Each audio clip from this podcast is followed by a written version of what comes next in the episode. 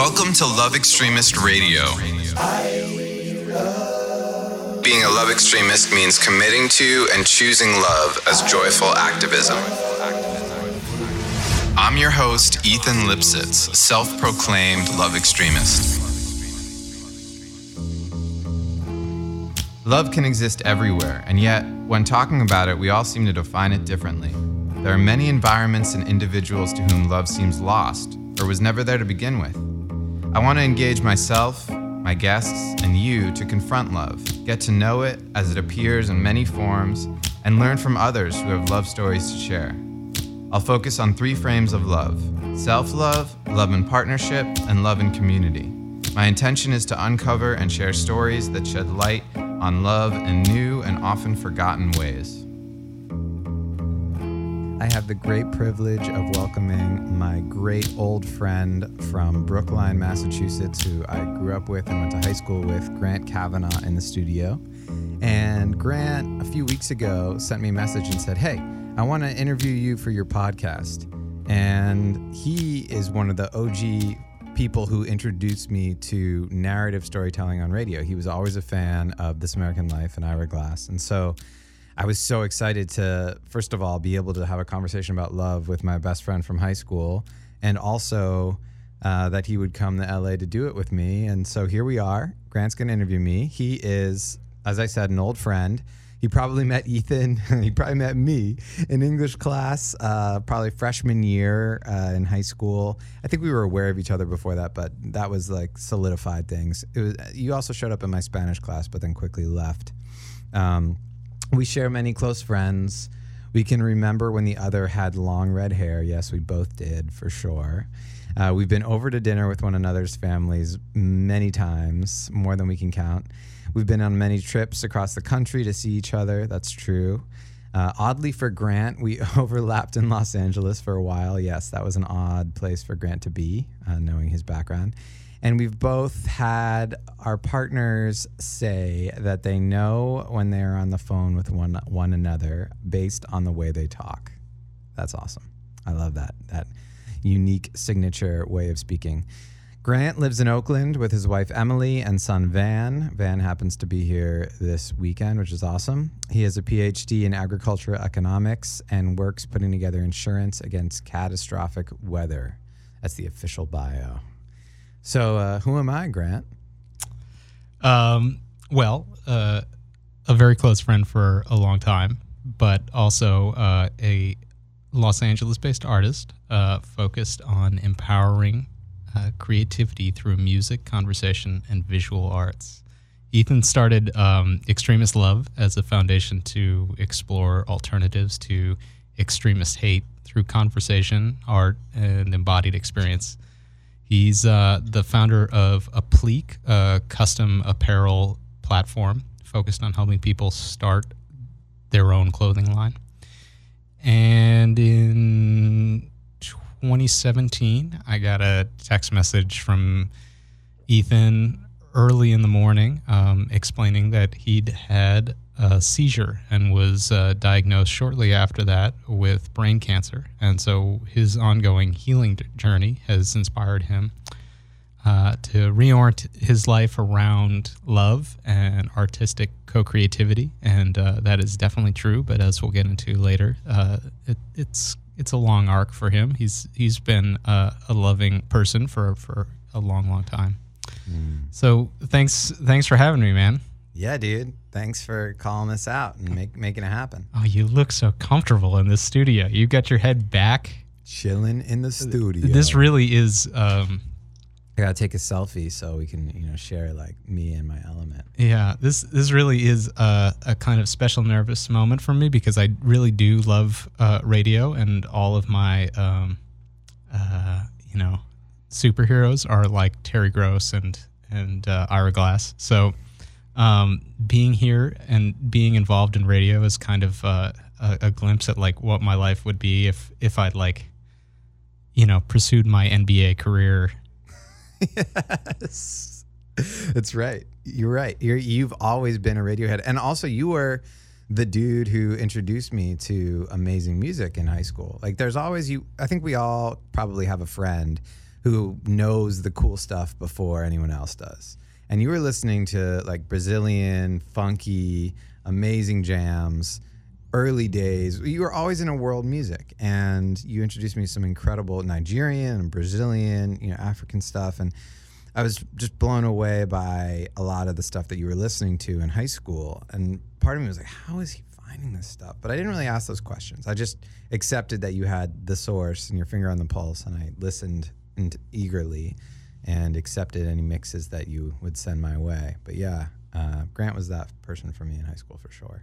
Oh yeah, we definitely uh, connected over that, and I always appreciated that you were such a good sport in doing things like uh, going to uh, Indian grocery store. Oh yeah, uh, you know, to buy thumbs, Thums Up, up. thumbs yeah. up, or Limca. That's right. One of those two had um, pesticides in it, and and subsequently is not sold in India anymore. I think it might be Limca, but I don't want to impugn well, Limca if it's still around. I hate to burst your bubble, but I think most of the food we consume has pesticides in it. Yeah, almost certainly the soda is, is pretty bad. Yeah. Um, so so that's one way we connected. But in speaking more generally, like um, I am not going to choose a Stevie Wonder song as my song today. Uh, okay. I don't have any love related tattoos. True.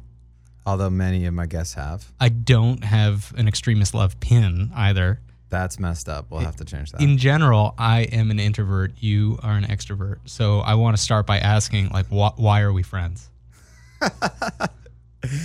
That's so I kind of read the questions before, but I didn't really want to read them or prepare responses because I, you know, don't want to be rote about it. But why are we friends? Well, I think we're friends because you are have always been someone that has gone against the grain and kind of bucked the norm. I mean, even as freshmen in high school, a time that is arguably somewhat delicate in how we form our identity or are in the process of forming one. You had a very clear sense of self. You were decked out in corduroy and plaid from head to toe. You had like chains and you just had this real like intense sense of this is who I am. I speak Spanish fluently. I just got back from Mexico. I listen to awesome music. I'm into some weird stuff. And I was like, well, this guy could probably teach me a thing or two. and and to me that was really enticing. And some people might see someone like that and say, "Whoa, that's so out of my out of my depth," or "I'm not, you know, I, I can't relate to someone like that." But to me, your curiosity about culture was so evident, and your and your knowledge, and it came off um, in how you spoke and how you carried yourself. And I just wanted to learn more and see what that was about it's it's really interesting to me that like uh, as we've grown up, we've kind of gone in opposite directions on those lines. Like um, like you now have a painted Volvo uh, that like true. elicits catcalls on the street. I mean, like joyous catcalls, but still catcalls. Right. Um, and I've gone from you know wearing really weird clothes and having long weird weird hair to being a I mean, I look like someone who sells insurance, and I do sell insurance, right? Is is that fair to say? It's pretty incredible, actually. Uh, yes, you've definitely flipped from your high school kind of perhaps rebellious self or whatever that was, expressive self with color and fashion to someone that maybe is a little bit more toned down. That said, you still have the piercings in your ears that could be opened up again if you chose. No, no, they're still open. I put in my sticks usually on the weekends, and uh, and there's nothing less rebellious about somebody who puts on earrings on the weekend. I mean, that's like yes.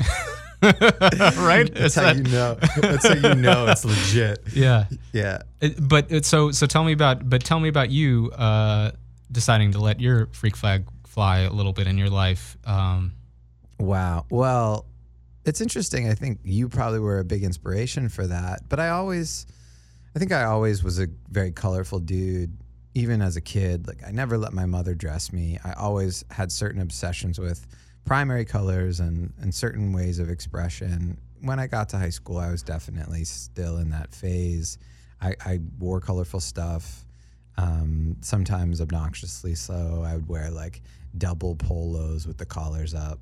I don't know what I was thinking, but I definitely had a sense of self and and and express myself with color and with with art.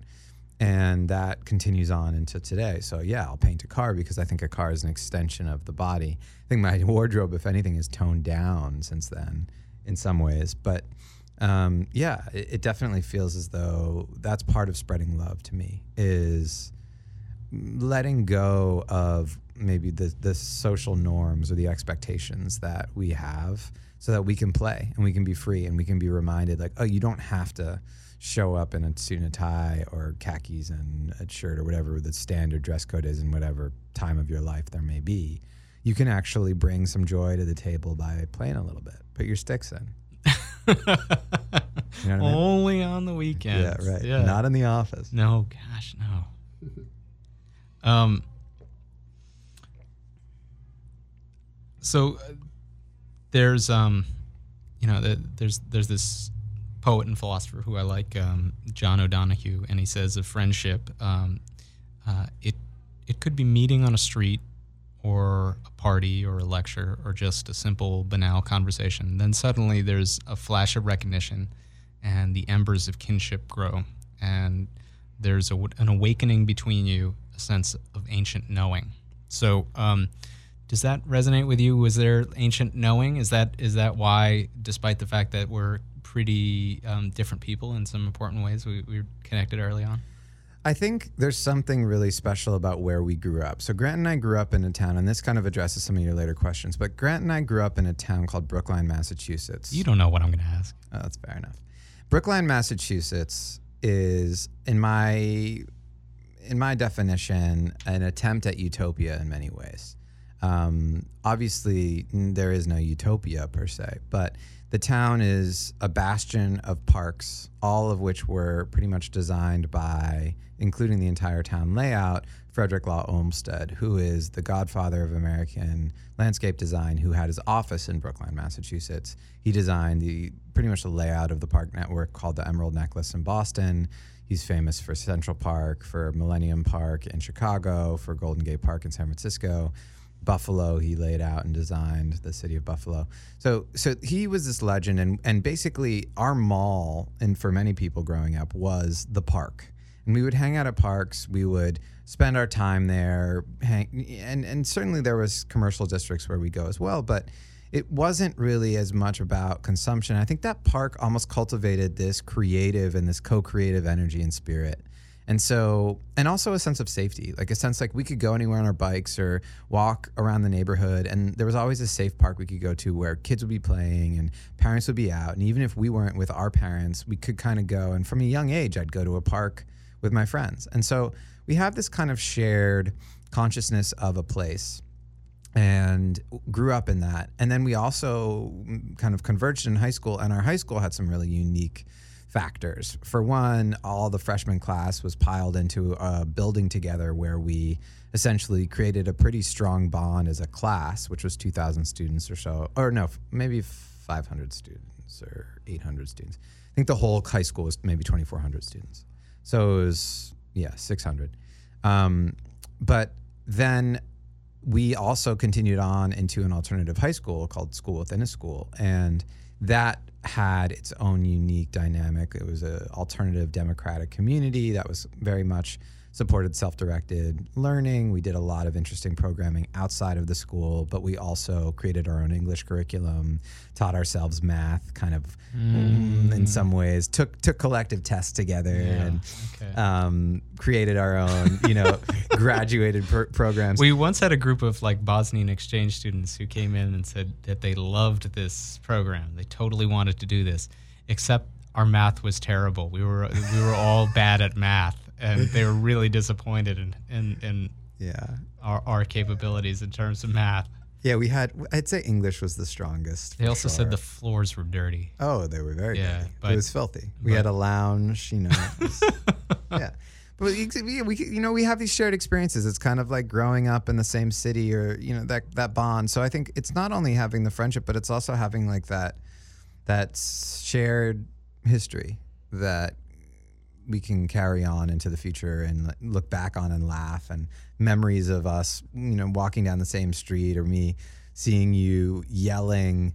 I remember vividly, like driving to meet up with you, and you were ro- walking back to your house, yelling about the Tao of Steve, um, because it was this movie about kind of uh, sexual dynamics between men and women, and you were really going through it with a partner at the time, and you were just like, "Oh, it's all about the of Steve," and I don't know, I had no idea what you were talking about until I watched the movie, but anyway. I just have great memories of engage, interacting on the street.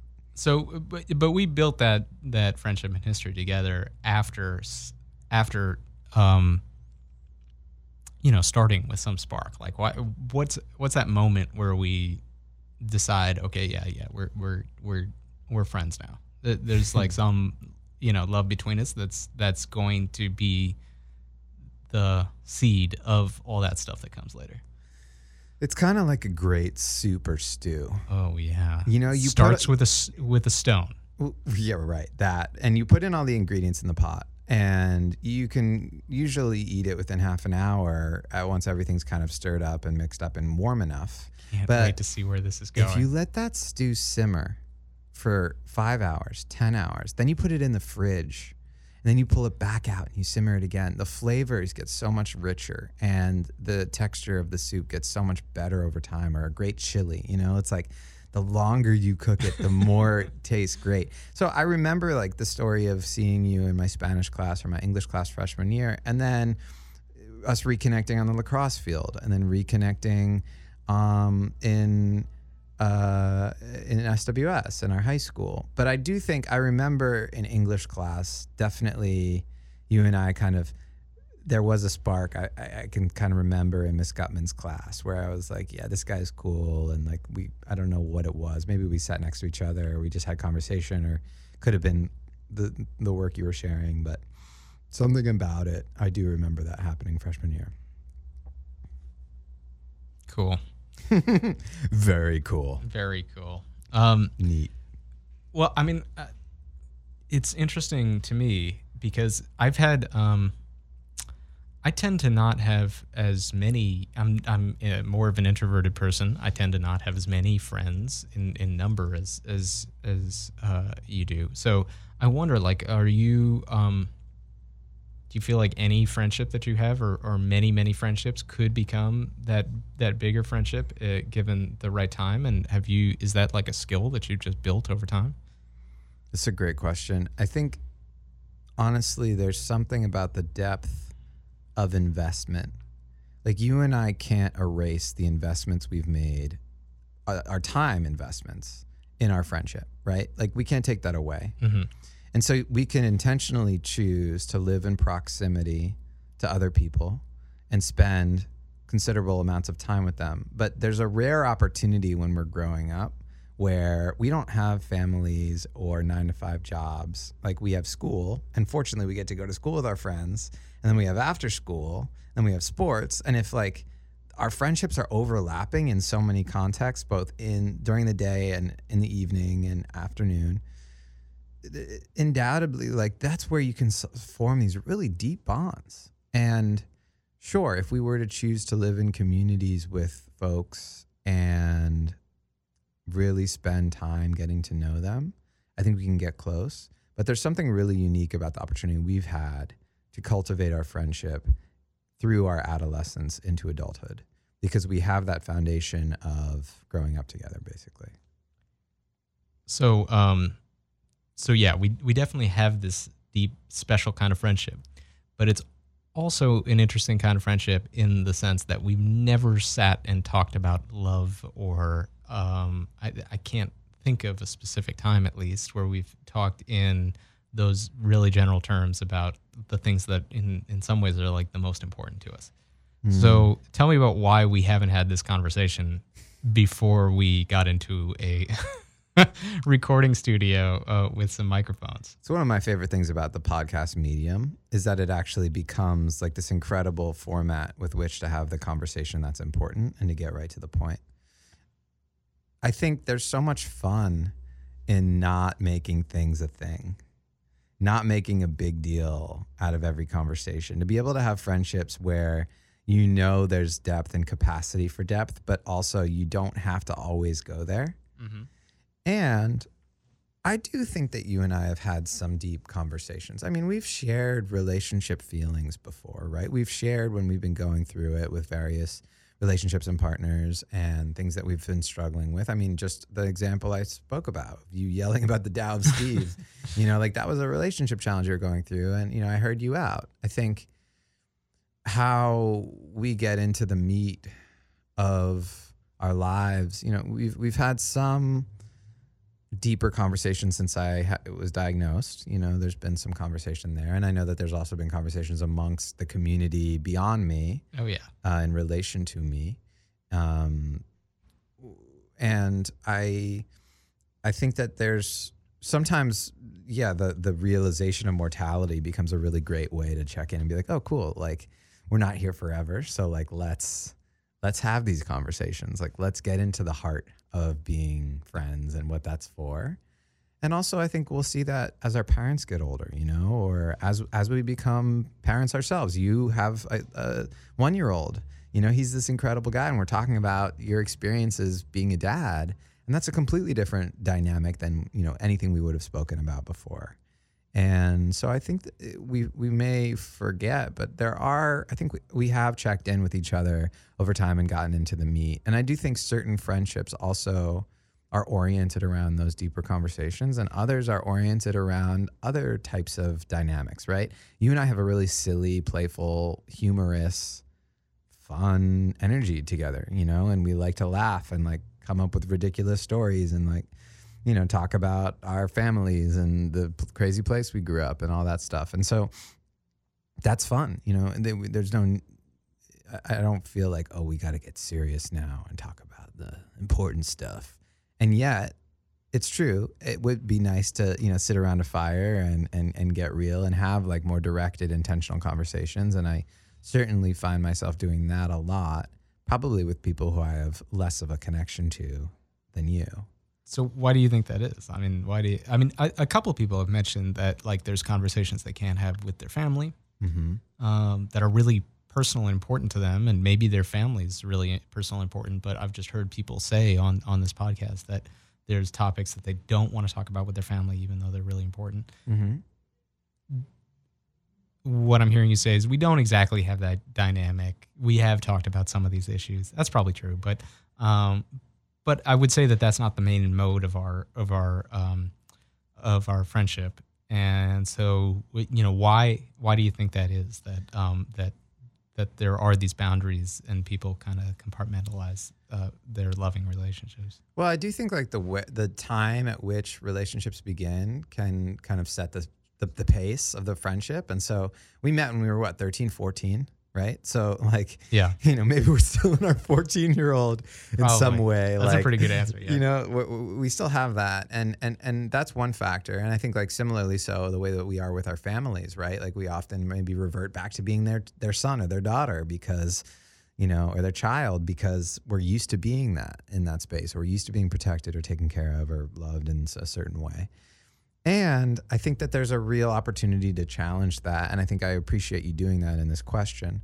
I also think that you're highlighting an issue that our culture often confronts and I struggle with, which is why are we the least vulnerable and loving with the people we love the most? And so often that's our parents, right? Or our, our brothers or sisters or siblings like sometimes the most important conversations not everyone has this challenge but i've seen it in my life and i think i see it in a lot of my peers. We just don't talk about the meaty stuff or we don't want to get into it or or there isn't a tolerance there. For whatever reason there's blocks and there's kind of awkwardness around that and yet with a stranger you can almost approach the meat without obje- uh, you know objectively without any kind of like anything on it. You don't have history, you don't have baggage, you don't have preconceived experiences or notions or concerns about triggering or anything like that. You you have the ability with like perfect strangers and you do this thing. I don't know if you've I'm, I'm sure people have pointed it out.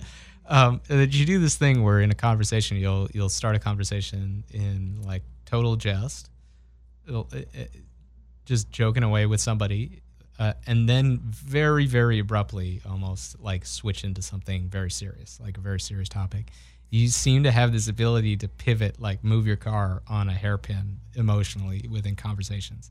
And I just wonder, is that something that is that a skill you built over time? Like it, it seems like a very particular move you can do in conversations that I don't see a lot of people um, even attempting. So talk, talk to me about that. Yeah, well, I just want to say I really appreciate you, like your um, your observation and, and you noticing that about me. It's actually not something that comes up. Uh, many people notice about me, and I think it's interesting that you see that.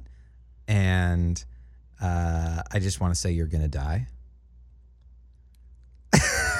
sorry, sorry, I had to do it. Um, but anyway, yeah, no, the, the that's not something that I think about a lot. I think perhaps one thing that I do think about is how humor can be a great way to diffuse perhaps an intense moment. All the tension has just come out of the room. We're both relaxing. Yeah, we're chilling. Yeah. We're chilling. Um, and humor is a wonderful tool for that. And I, I think I always want to have humor in my back pocket. And, and I, I always want to approach life with humor because it's more enjoyable that way and it's more interesting. And to take things too seriously, I think, is a shame. Simultaneously, some things are to be taken seriously and shouldn't aren't to be joked with and also to be sensitive to the person who I'm engaging with. And sometimes it's about testing the limits and saying, whoa, like, how far can we go? Can we mess around here? Or are you like really want to be serious right now? Because I can go either way. And the other thing is also, I think there's a nervousness in the humor sometimes, and it maybe is really avoiding the deeper stuff.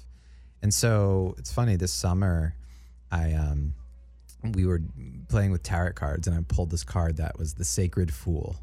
And the Sacred Fool is this reference of like kind of the jester who knows, who's highly intelligent and you know knows the whole circumstance, but kind of makes a fool out of it all and, and brings the humor into it as the element of just diffusion and and and um, kind of lightening. And I think there's something in being a love extremist around being a sacred fool, right? To, to use the word extremist both seriously and in jest, right? And to say like, don't take you know, don't take these things so seriously. And also, yeah, if I'm going to be an extremist, I'm going to be an extremist for love, and that's serious, you know. And I mean, I mean that, and I want my, the rest of my life to be dedicated to modalities of spreading love. So to, I don't know if I'm answering your question, but no, I I haven't been aware of it per se, but I do think I really relish the opportunity to build rapport and find commonality with everyone.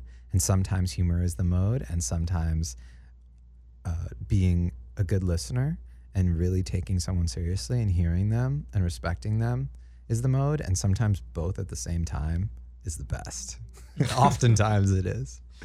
Um, so that that question's like part of a, a, larger thesis I have about you, which is just that you are good at the collection of skills that constitute making friendships in a way that most people aren't. Um, and I, I want to know if you think about it as like a set of skills that you're building, like um, like learning to play the piano or or something else. Like, do you, do you, have you broken it down into its constituent parts and worked on it? And like, do you think of it in those terms, or is that just exactly what somebody who who doesn't have, have that skill would would would that, how they their weird brain would imagine that someone would go about actually building that skill. Well, first of all, I think you got to give yourself some credit. I don't know if you're saying you don't have those skills, but you are very likable and a great guy and very easy to be a friend. Oh, with. go on. Yeah, stop it some more. um, so don't sell yourself short, Grant. You're great and you're an easy. Not friend. fishing for compliments. This is about you. Well, in regards to me, I would say early on in my life, I learned that the relationships that I had and that I cultivated would get me infinitely further than the knowledge. Oh, and maybe it's not so much knowledge, but like what's considered traditional intelligence in a quantitative sense. And so to me, emotional intelligence, for example, your EQ is much more important than your IQ. And that's always been my modus operandi and the way that I've navigated the world and it's worked out for me. You know, for better or worse, we both went through, you know, high school eh, enjoying it for the most part. And we had peers who worked their tails off and were really pushing to get into the Ivy League, whatever, and ended up maybe not getting that goal and we're you know and we're kind of miserable through it all or didn't really enjoy it as much at least in the academic side and we like had a blast had this awesome alternative school got a chance to do really creative stuff had a funny senior prank did all this great stuff. And then you know we got into these great schools because we had this passion. And for you i think you were very passionate and incredibly intelligent. For me a lot of that was actually about relationships and the people that i was connected to whether it be family or having conversations with others. And i've found even coming out of school my relationships have gotten me the furthest and my ability to share those relationships with others has gotten me the furthest so I just realized early on, like, this is the way that I'm going to navigate the world, and it's going to help me for me. It's not necessarily the way for everyone, but friendships and, and building rapport and, and, and bu- building respect between people and being able to support their work and then have my work be supported by them. I don't see it as transaction. I just see it as a way of living. And in, and in regards to like keeping stock on my skill set in that, I don't necessarily keep stock, but I do acknowledge and notice when it breaks down, when it doesn't work. And normally that's similar in cultural context. So if I'm not face to face with someone, if I'm just communicating via email or maybe just phone call, when I'm when the body language doesn't play a role, I'm at a severe disadvantage for being able to really move the needle. Um, when someone's you know when when i don't feel empowered around someone when i don't feel like able to be completely me or i feel like uh, self-judgment for some reason whatever that might be you know i think that can sometimes lead me to be shrink myself a little bit and i'm not as successful in achieving my goals. So i notice the the shortcomings of this strategy and i'm working on eliminating them but yeah in general i just really believe in human to human connection and the how far that can take us. Where are the um, the places where you notice that consistently that that maybe you're not yourself or there's self judgment like um, that hang up that you just you just mentioned? Yeah, I, I think when I was younger, I felt it often in certain circumstances where I might have felt mm, unconfident in my body um, not attractive to women, for example, and and feeling like I, I, I shrunk around people I was interested in, mm. and that didn't serve me for a while. yeah. Um, and then I realized when I was in my confidence and in my joy, you know, there was no issue. But when I wasn't, I would shrink, and I I kind of faltered there. I think later in life, perhaps around people who were successful, whether it would be academically or financially and I would respect that and feel like I wasn't of that elk for whatever reason. I think I would energetically and physically shrink and lose confidence. Um, and then sometimes it's in the context of people who have certain power. So maybe I respect them greatly for their work or what they do. And if I respect them and put myself in a vulnerable position without kind of fully processing the respect I have for myself first, then I can open myself up to the possibility of critique, or I might even ask for it. And especially if that engagement is happening off, like online or on the phone, you know, in a in a format that isn't serving me physically, and I'm asking for something like validation or maybe investment or to be accepted into a program you know, oftentimes if I'm not in my confidence there, um, it can backfire. And I think that, yeah, I think it's about kind of often giving up power and not in like a controlling way, but just in a, like my personal power. I give away unnecessarily. And I'm working on that and noticing where I do that and why. And um, usually it's around people I really deeply respect who I don't necessarily feel like I have the, the best rapport yet with. Can you um, can you think of a specific time? Like, I, I, it's it's hard for me to picture you feeling um, not not confident, and I mean, you are a pretty confident person, um, and I, I it, it would be helpful to like just get a picture, like what who's sitting in the room across from you uh, that's making you nervous. Well, I would say in dealing with dis-ease in my body and the dis-ease process that I've gone through over yeah. the last year and a half, um, I deeply respect my parents. I, and and and have immense gratitude and and and I'm inspired by them deeply, and I generally feel extremely comfortable with them pretty much all the time. But around this issue, there's been multiple times when I've struggled to really um, defend my perspective or views um, al- alongside theirs, and they they come from maybe a more traditional Western school than I do. In you know, my father's a doctor um, and my mother's a teacher, and they both very much believe in you know the Western the science the scientific method and the Western school of treatments. Famously, Ethan Stead was interviewed on national television when George W. Bush ate a pretzel and lost consciousness. this when he fainted, yeah. yeah, he fainted. Yeah, my dad studied fainting in falls, and and yeah, he got it. He got some. That's amazing. You remember that? Oh, of course I remember. I mean, how could you not? Dr. Lipsitz. Yeah, he's awesome. I, I, It's one of the biggest pretzel related news in the last in this century, I would say. and and my dad loves pretzels. You know, so he's still he hasn't he's still in the pretzel game. He's still down. He's from Philly too, so that's part of it. But um, unsalted though. Usually like a hard Snyder's of Hanover. I can never get into them. They were so hard on the teeth. it's like you're biting into like a brick of pretzel.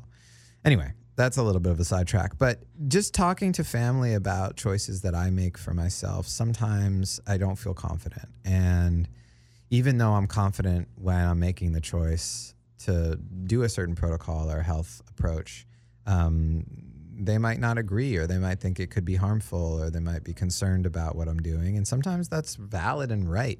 And I take it and I listen to it and I hear it. But sometimes it's hard to hear, or I feel like uh, my judgment is not being supported, and uh, you know I, I might take it as an attack and, and not feel confident around that, and that's been challenging. And I'd say that's a great example of an area where um, there's a little bit of like a deep respect tied to a feeling like a cowering or a feeling of shrinking around my choices and and how I've approached something. Um, more recently, you know, I've been applying for foundational resources to support some of my work in the arts, and and I talk to a lot of funders, and many of them might say, you know what, this isn't the right fit for you, and I might come back, and usually that's an email exchange, and it's like, well, okay, but if I were to frame it in this way, would that make more sense? And oftentimes they'll say, well, yeah, it would, but is that what you want? Because that's not what you initially said you wanted to do. And so then I have to go back and say, well, actually, and it's actually an empowering thing for them to say that to me because they're giving me the agency to then say, no, it's not. But I appreciate knowing down the line, should things shift, you know, we can regroup. But yeah, I think there's a lot of uh, instances where we give our power away and where we just respect folk for whatever reason and ask for their their their offering of power, money, resource, attention, time, and they might not have it to give. And sometimes that can feel like a personal attack when it's not. And sometimes I take that, I think. Yeah. So to go back to the first example, like I've got this one year old at home. yeah I make a lot of uh, money. uh, in in in uh, conversation with my wife, you know, together we make a lot of decisions on his behalf about his health or whatever. Um, he should be making those. yeah, but uh, but he doesn't have the opportunity to make those right now at this point in his life. So, um, do you have any lessons learned from from being the the kid who, understandably, like your your folks w- want to be involved in health decisions right now? Mm-hmm. Um, what what would you tell me as someone who is similarly like uh, making health decisions on behalf of somebody else potentially? Well, honestly, you intuitively know your son better than anyone. You both. And so you can essentially get feedback from him in real time when you're making health decisions. Obviously, he's not going to like a shot in the arm, regardless of what's in that shot. And the long term value of it might outweigh, you know, the immediate pain that is causing him. And so before he's able to communicate, and even when he's able to communicate, there might be long term thinking that you can foresee that he can't. And that's valuable. And I do think there's a reason why you have this parental domain until he's 18. Uh, and and and I think that that's really important. And I think as he becomes an adult, that's where his choices and his agency really start to become important. And exposure, whether you choose to expose him to things or not, he will be exposed to alternatives from what you've learned and been taught, right? Technology is changing. The world is evolving. The things that you learn when you're, you know, uh, when you're in your student phase are no longer even relevant today, right? And so the pace of change is so fast that the, it's an, uh, undoubtable that our kids are going to be in a different position than we are, you know. And so similarly with our parents, like there needs to be a degree of understanding that there might be information coming in that they have that we never had or haven't considered or wouldn't take seriously that they may and they may be willing to take risks. They may have a higher tolerance to risk than we do. They may have a higher, um, different value set, a different pri- set of priorities than we do. You know, I think I do have a relatively high tolerance for risk. I also have a certain set of priorities around minimizing toxicity in my body, um, and so in regards to that, you know, I've started to make that more clear to my family, and they respect that and help me with my diet and a lot of the choices I make. Um, and also, I think there's some things for them that are non-negotiable, and fortunately, we've kind of been through most of those things at this stage.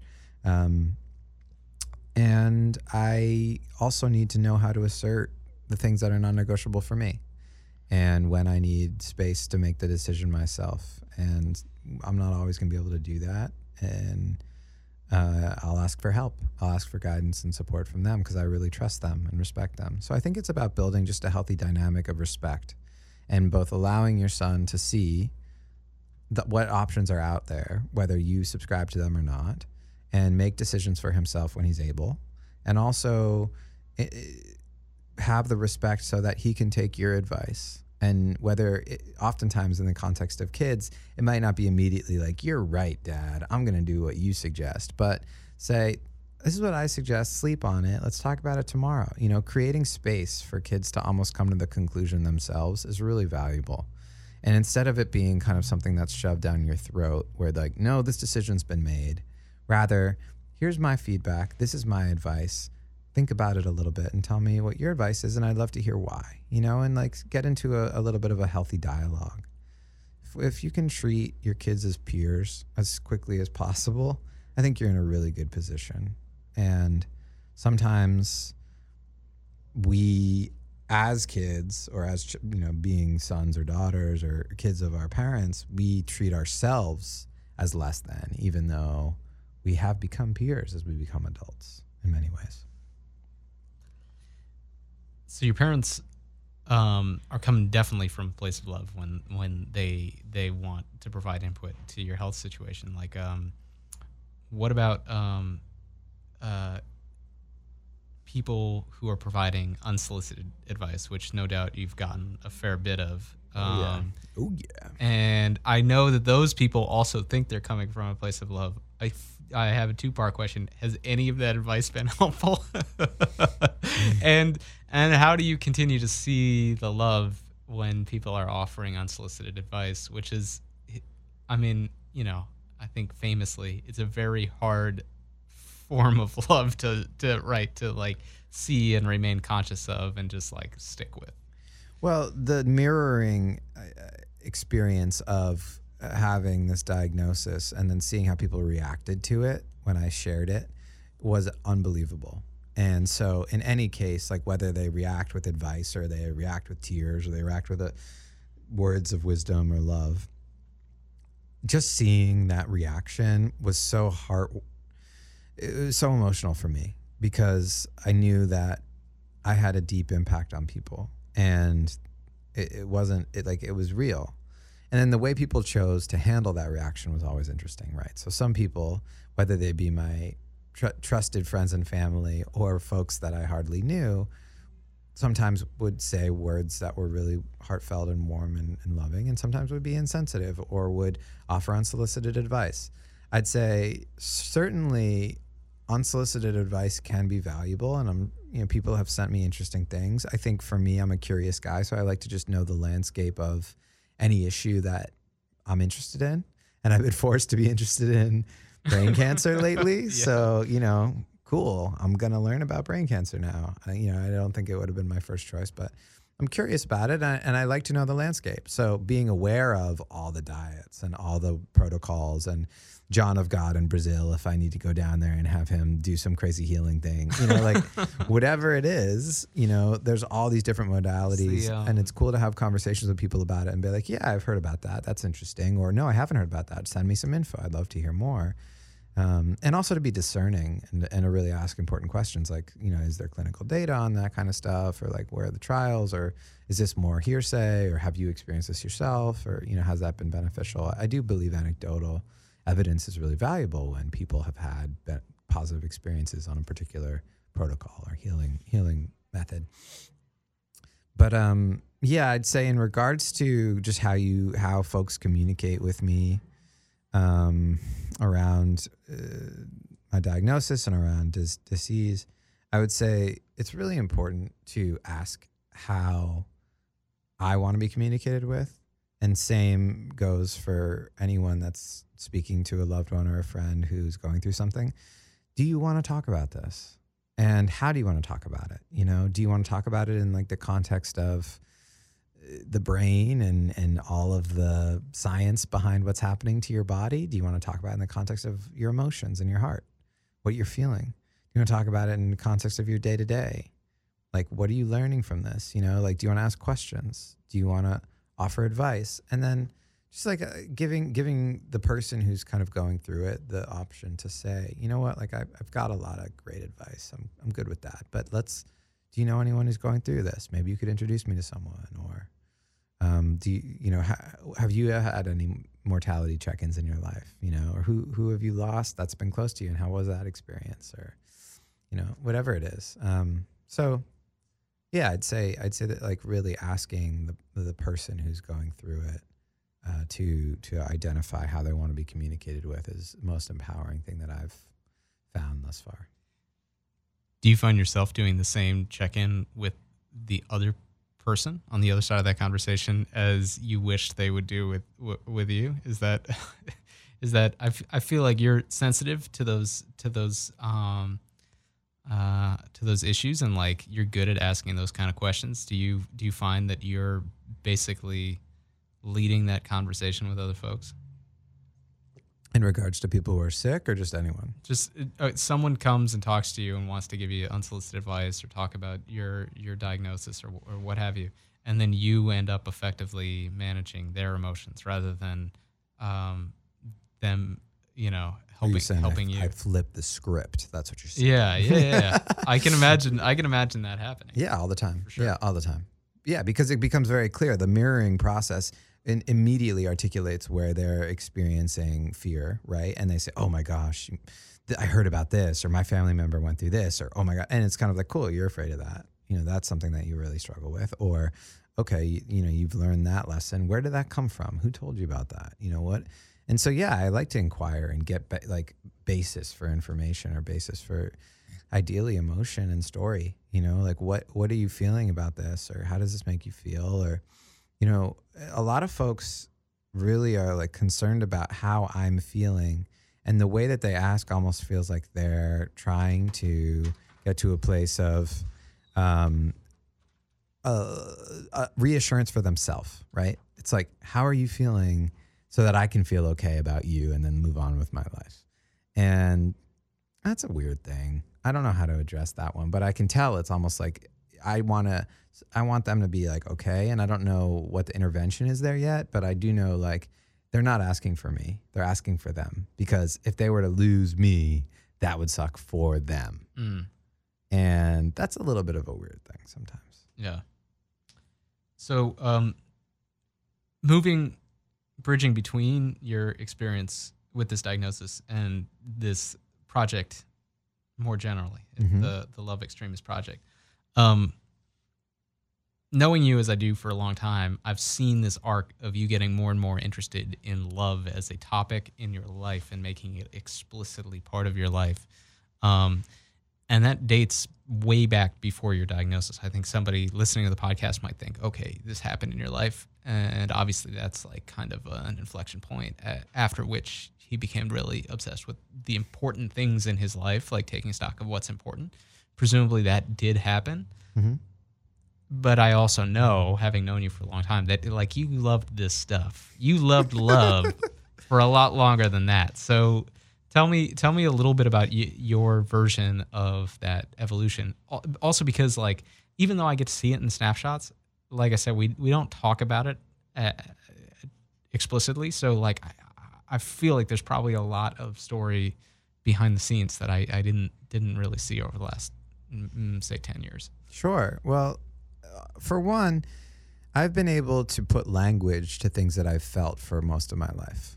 And so i think really what this is is as we get older and we go through experiences we get the words and the stories that we can tell the experiences that can actually articulate what we're here for and when I was younger, I might have had these feelings and this desire and expressed myself with color and with art and, you know, believed in co creativity. You know, I moved to Los Angeles in 2008 to start a business that was solely focused on empowering creativity. That was the entire thing. I still don't fully know what co-creativity is, so maybe you can uh, fill me in. But uh, after, sure. I don't want to derail you. Well, quickly, co-creativity is just creating in the collective. So singing together, making art together, uh, making a meal together, um, making something beyond just one person. Okay.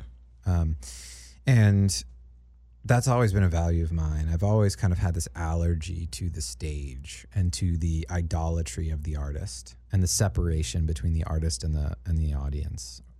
And to me, um, that's just been something that I both experienced and I, in some ways have also been uh, really like juiced on that and I've been in the artist and been on stage and I've also really felt like well I don't like how that leads to this kind of idolatry thing and that that doesn't feel natural. I don't want that for me. And I wanted to help empower people to discover that we all have the ability to make art and and so that's always been part of my agenda as a human being. And in connecting with mortality over the last year and a half, it's just I've doubled down on it and I've realized that I'm not going to let things get in the way of that. I'm not going to I'm not going to allow other motivations that we often face, um, primarily I'd say financial, to eclipse my purpose for spreading love. Um, and it's hard. It's really hard because you need to be financially comfortable in order to be effective. And getting to that place isn't always obvious. It's not always clear. Like, how am I going to get to a place of financial comfort so that I can act, do my work? And my work is my purpose, is, is, is, is doing work in, I would say, spreading love at the most basic. Um, and finding all the Trojan horses to do that music, art, you know, uh, podcasting, right? Media experiences, building technology, creating companies, whatever it is, singing.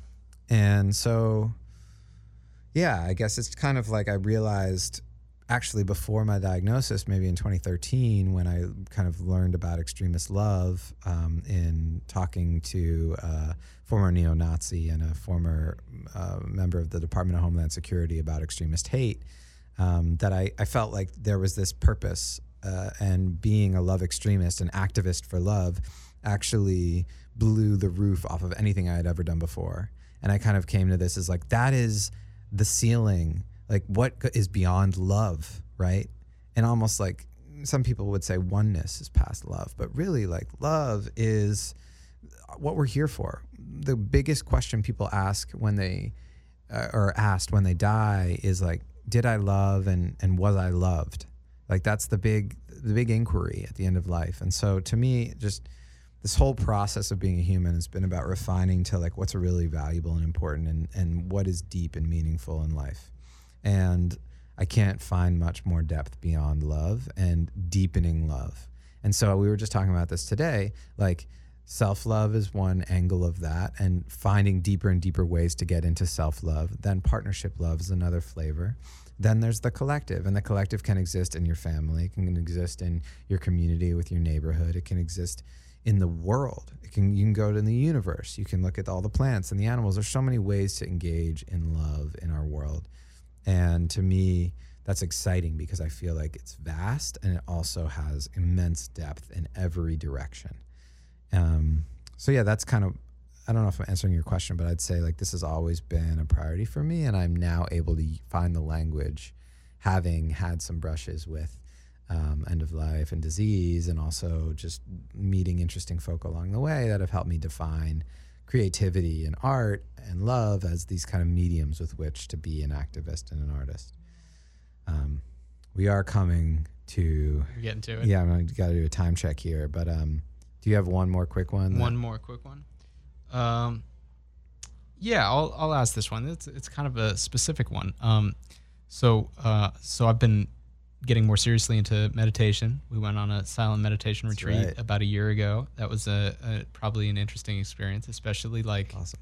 um, knowing that I don't necessarily like uh, have both my feet planted in the world of like wellness. Uh, so um, I would imagine that that was an interesting experience going going with me because I don't I feel like I don't fit in in a place like that, but I I, I think I do actually. You do. Yeah. Um, anyway, in in the process of getting in more into meditation, I've um, you know people ask you like how did how did you get into meditation, and I find that I'm telling the story uh, more and more featuring this monastery that was down the street from where I grew up.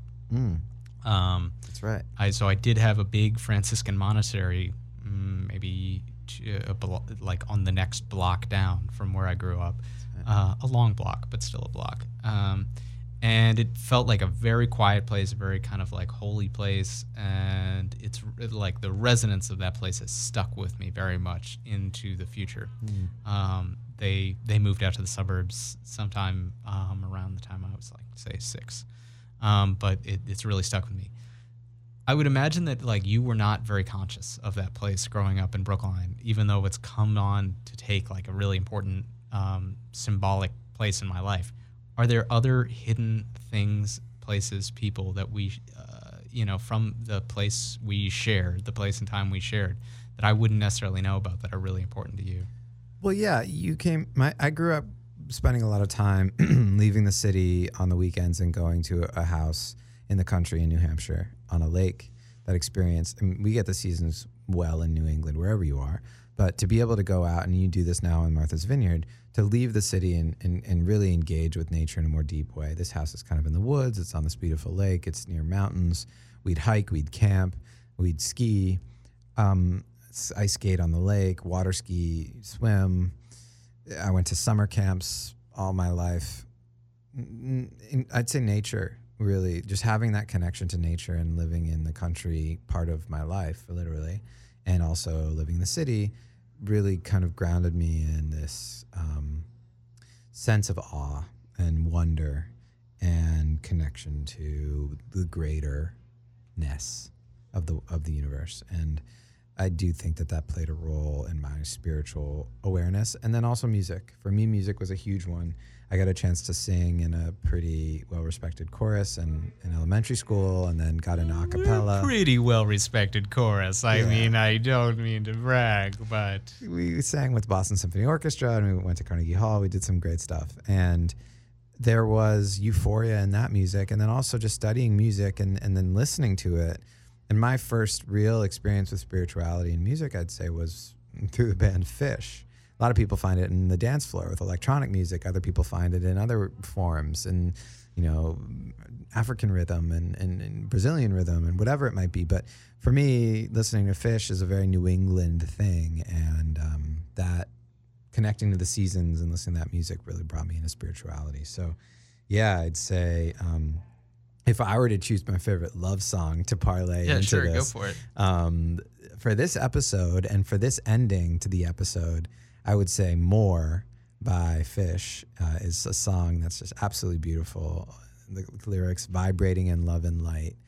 Um, in a world gone mad, there must be something more than this. It's just such an incredibly uplifting song, and we've been to Phish shows together, and I, I just think like the community around that band and the music they write is just so uplifting and be joyous and loving. And so I'm grateful to be part of that world and to be able to experience that moment in history because I know we're a little late for the dead and some of the other ones, but Mm. Phish is still happening. So, yeah, that's that's my favorite love song. Do you have a uh, something that you'd like to share and as an outro, as a saying goodbye and kind of finishing this off? I want to thank you. This has been an awesome conversation. Thank you, man. Yeah. Um, yeah, I, I have a, a song. Um, it's uh, it's from an album um, that I don't think you're gonna find in record stores. Like I looked online and there was one Japanese record collector website that had a reference to it, but it's all in Japanese. I uh, um, uh, and the name of the band is Ilu Okan Irowo, uh, and it's uh, the first song on that track, and it's uh, uh, the album is Orisha's Six, Okay. and um, So basically, you're naming something that I'm never going to be able to find. no, you're never never gonna be able to find it, but I have I have the, the copy. You got it. Yeah, I've got it, so I'll, I'll send it to you. Put but it on cassette tape. um, but uh, but it's it's an important um, uh, I think track representing love between us and and a long-standing spark uh, because it was what was uh, playing one night um, when I was just having a good time, really enjoying the music at my house all on my own. Yes. And maybe maybe you can tell the the rest of the story from your perspective. I happened upon Grant shirtless in his living room going absolutely nuts on the congas, which his family had in his living room. And I just was on the porch staring in as if a stranger eavesdropping on uh, you know conversation that I, I just was blown away by the energy and just raw joy that was emanating from Grant through playing. I don't play the congas, by the way. I, I don't know how to play. Like I can just hit You're them. just banging on them. Me and my one year old play the drums about the same, you know? It was epic. That was I'll never forget that. It was just a beautiful vision of Grant in the zone and it was awesome. Cool, man. This has been Love Extremist Radio. Thank you, Grant, for coming to LA and talking to me and challenging me on some things and, and digging deeper. And uh, thank you all for listening. Find us at your favorite uh, podcast station and please leave comments and share this with your friends and loved ones. And we'll see you on the next one. Mwah. Life in slow motion, feet are in the clay. I'm going nowhere, been standing here all day. I had a notion there was something more to do as I watched the water. From the banks of the river, it swelled and grew, and I tilt to the left, lean to the right, tilt to the left and lean to the right. Walked on coal and slept on glass amid swords of sound and daggers of light, and my heart is screaming. Cause half of what I say is lies, and it takes so much to keep up this disguise.